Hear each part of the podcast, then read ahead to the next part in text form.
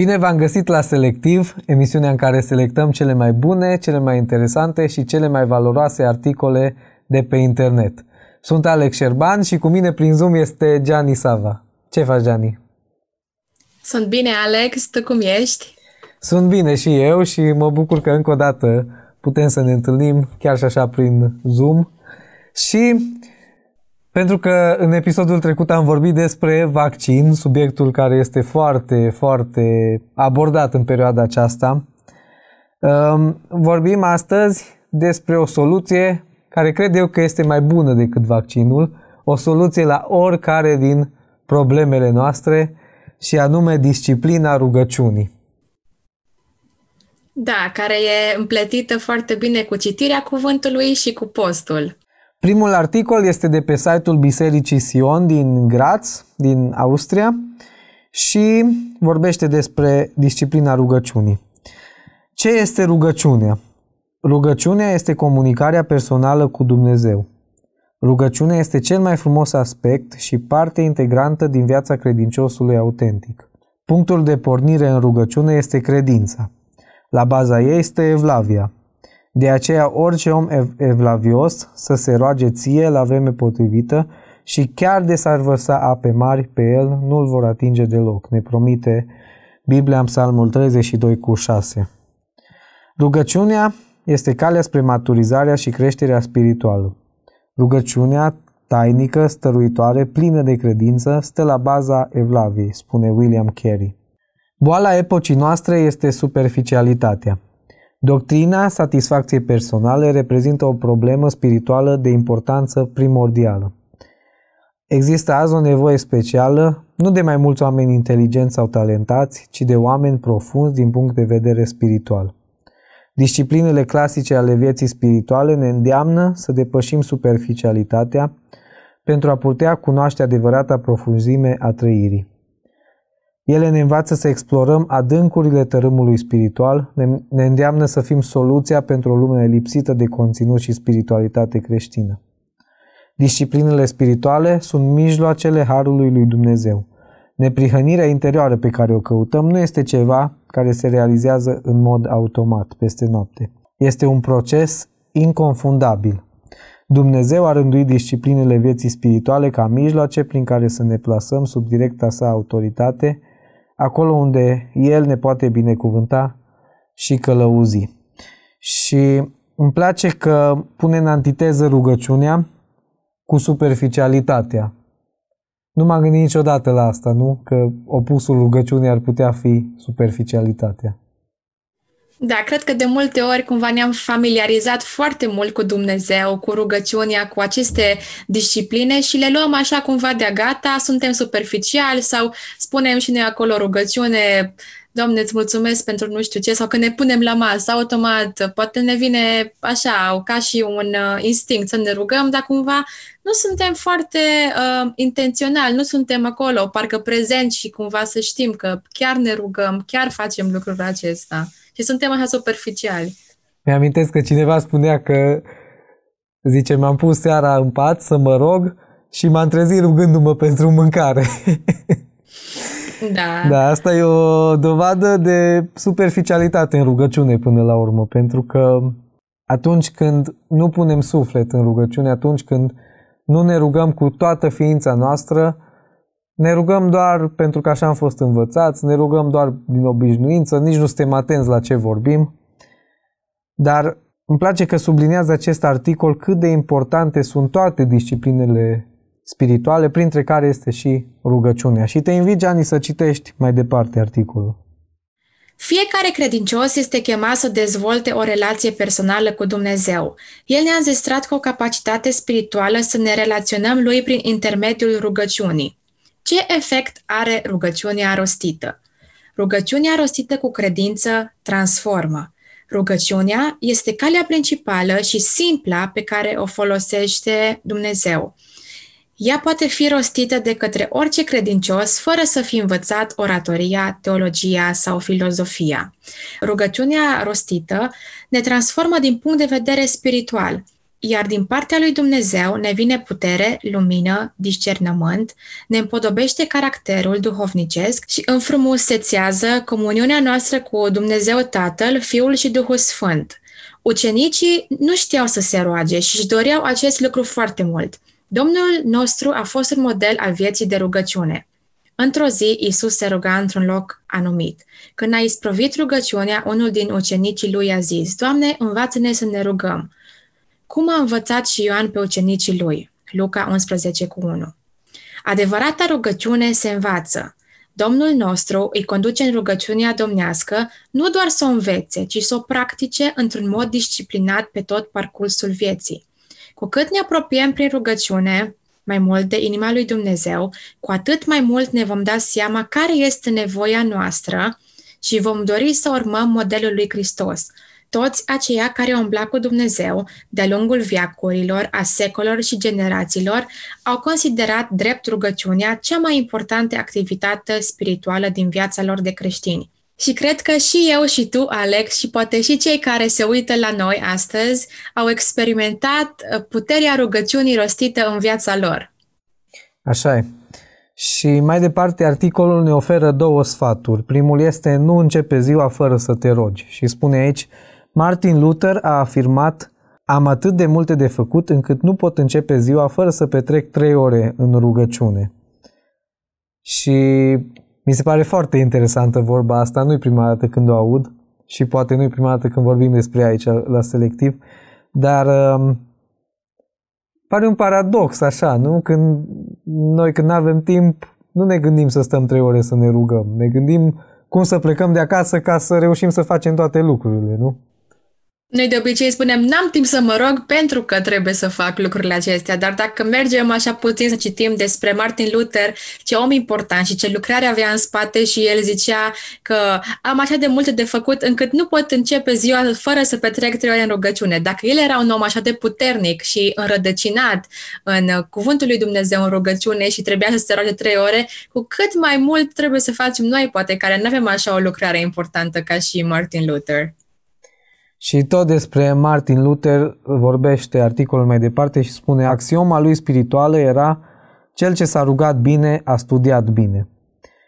John Wesley spunea Dumnezeu nu acționează decât ca răspuns la rugăciune și și-a susținut convingerea rezervându-și două ore pe zi pentru acest exercițiu sacru. Caracteristica cea mai remarcabilă a vieții lui David Brainerd a fost rugăciunea. Jurnalul său este plin de însemnări despre rugăciune, post și meditație. Îmi place să fiu singur în căsuța mea, unde pot petrece mult timp în rugăciune, a spus el și a mai spus, a pus această, am pus această zi deoparte pentru post și rugăciune tainică înaintea lui Dumnezeu. Cuvintele din Evanghelia lui Marcu sunt un indiciu despre modul de viață lui Isus. A doua zi, dimineața, pe când era încă întuneric de tot, Isus a sculat, a ieșit și s-a dus într-un loc pustiu, și se ruga acolo, în Marcu 1 cu 35.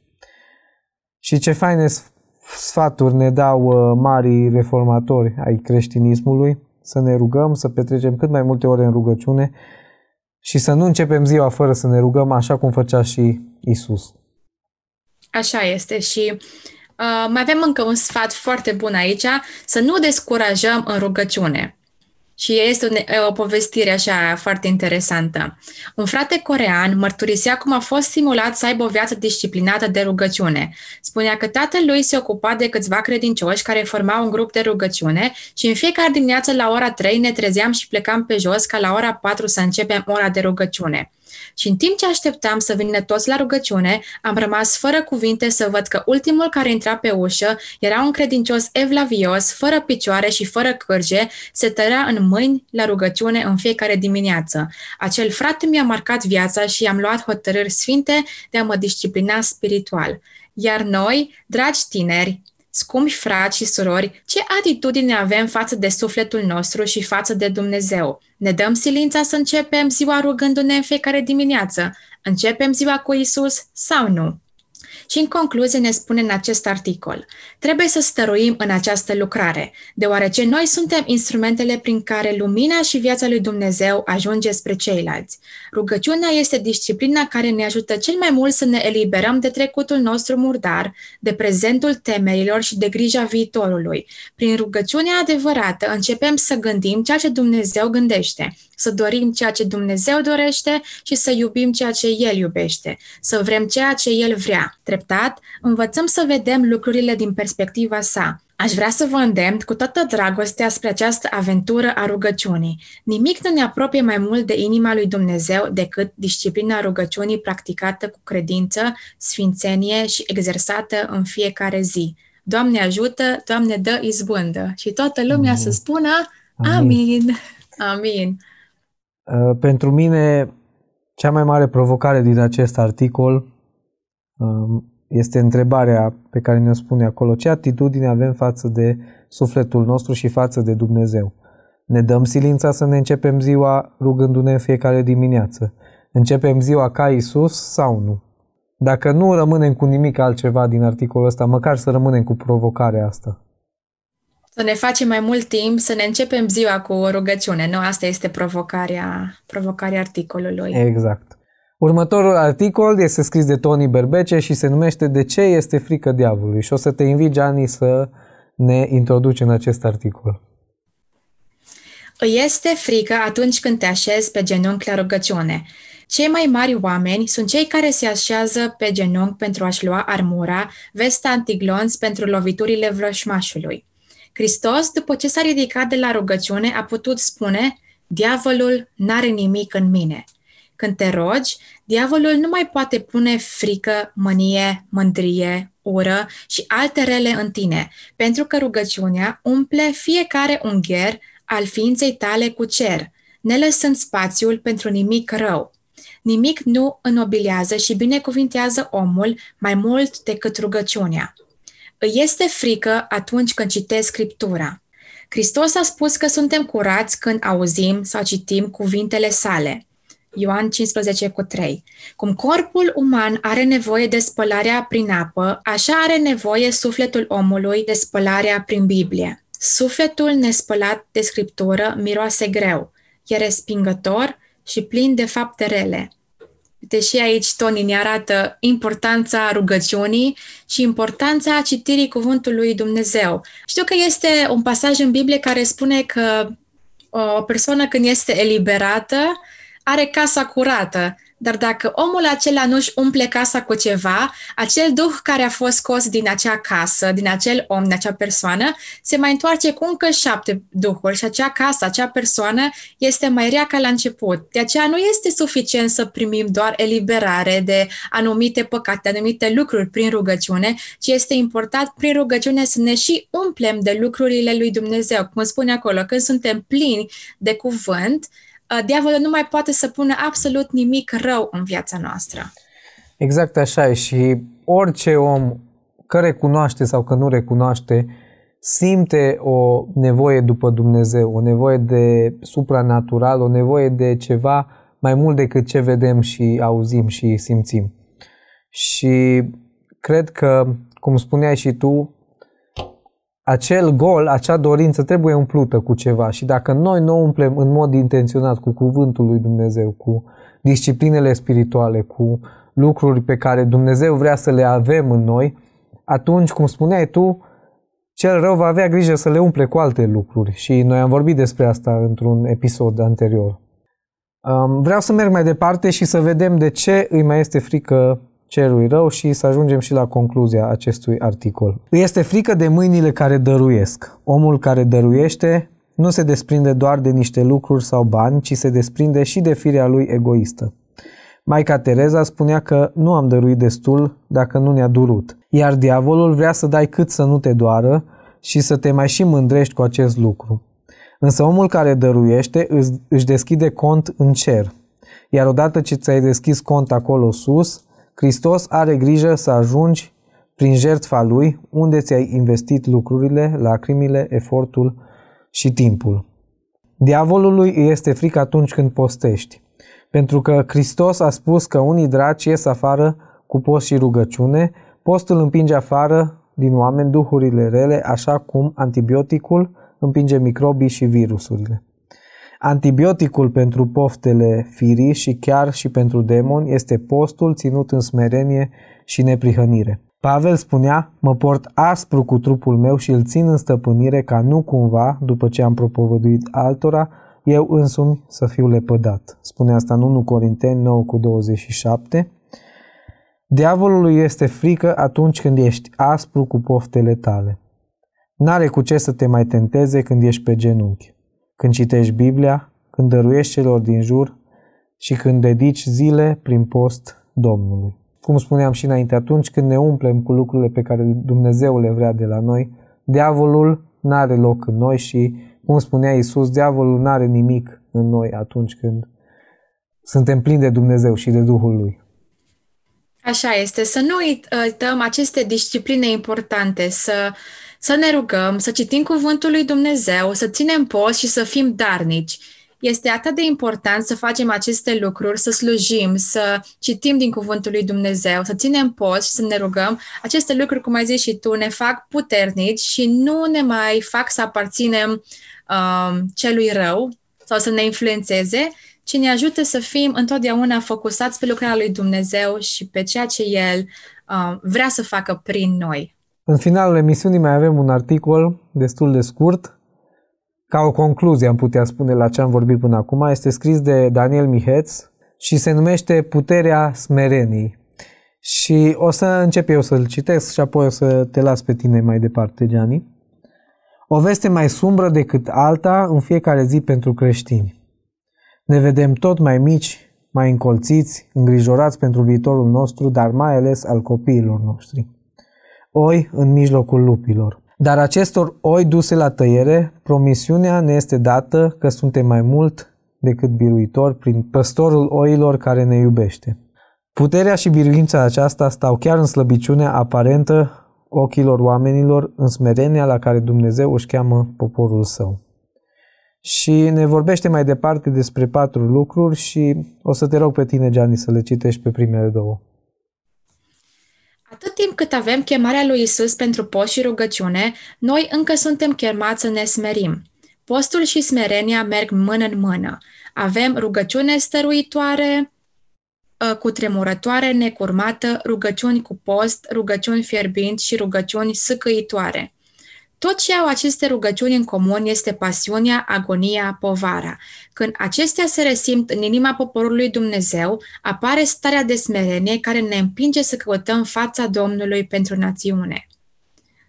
2. Chemarea din 2 Cronici 7 cu 14 de a ne smeri și ruga este adresată poporului meu care poartă numele meu, nu necredincioșilor. Noi suntem partea problemei. Noi suntem o preoție împărătească. Ca și preoți, avem datoria să mijlocim pentru popor, pentru națiune. Dacă noi nu, cine să o facă? Dacă biserica, care este trupul lui Hristos, formați din păcătoși mântuiți, nu se identifică cu semenii noștri de păcătoși pierduți, atunci cine să o facă? Îngerii? Daniel s-a inclus pe el însuși în rugăciunea de mărturisire. Ezra la fel, Neemia la fel și el. Pavel s-a văzut cel mai mare dintre păcătoși. Ce facem noi? Că nu suntem mai sfinți decât ei. Să nu ne vedem partea problemei este să cădem în aceeași aroganță cu fariseul care îi mulțumea lui Dumnezeu că este deasupra păcătosului. În al treilea rând, articolul ne spune că firea trebuie să știe locul. Atât timp cât firea nu este eradicată, noi suntem chemați să umblăm smerit cu Dumnezeul nostru. Ultimul lucru pe care firea și-l dorește este să se smerească. Știi dacă ești în fire sau în duh, după cum răspunzi chemării de smerenie. Iisus n-a crezut de apucat să fie deopotrivă cu Dumnezeu, ci s-a dezbrăcat de sine însuși și s-a smerit, ne spune în Filipeni 2, versetele 7 și 8. El ne-a spus că cel mai mic va fi mai mare, în Luca 22 cu 26, și ne-a cerut să îl urmăm aplecați cu jugul lui pe umeri, în Matei 11 cu 29. Factorul comun al tuturor trezirilor a fost rugăciunea agonizatoare. Și am văzut și în articolul anterior că marii uh, promotori ai trezirilor spirituale au fost uh, cei care s-au rugat cel mai mult, cei care își făceau timp pentru rugăciune, chiar și atunci când, din uh, punct de vedere al timpului, nu stăteau foarte bine, să zic așa. În al patrulea rând și ultimul, smerenia este singurul mod prin care Hristos trăiește în noi. În viața creștină normală, Iisus nu face echipă bună decât cu cei care sunt în același juc cu El. Merg în pas cu El, simt povara pe care o simte El și lacrimile pe care El le plânge pentru cei pierduți. Vrem manifestarea Lui? Ea nu vine decât cu o cruce și un jug care ne vor smeri în rugăciune pentru noi și cei din jurul nostru. Și apoi cine știe dacă trezirea totuși nu va veni. Foarte frumoasă concluzia acestui articol. Cu toții ne dorim trezirea și știm că aceasta se va produce numai atunci când Dumnezeu va găsi oameni care se vor ruga, care se vor smeri, se vor ruga și vor căuta fața Lui, cum spune acolo în cronici. Așa e, Dumnezeu dorește să fim un mijlocitor, cum zice și în Biblie, caut un om care să stea în spărtură. Poți fi chiar tu astăzi omul care stă în spărtură, prin tine poate să înceapă trezirea, cum zice și uh, un, un cântec. Primăvara începe cu tine, trezirea începe cu tine. Tot ce trebuie să faci este să pui în aplicare aceste discipline spirituale zilnic în viața ta. Vei vedea schimbarea în viața ta, în celor din jurul tău și Dumnezeu te poate folosi la nivel de oraș, țară și la nivel de glob dacă ești acolo dedicat și te sfințești și pui în practică toate, um, toate lucrurile pe care Dumnezeu vrea să le faci tu pentru El și pentru tine. Mulțumim, Gianni, că ai fost încă o dată împreună cu noi prin Zoom și mulțumim și telespectatorilor și vă invităm să ne urmăriți și săptămâna viitoare, tot aici la Selectiv, la aceeași oră. La revedere!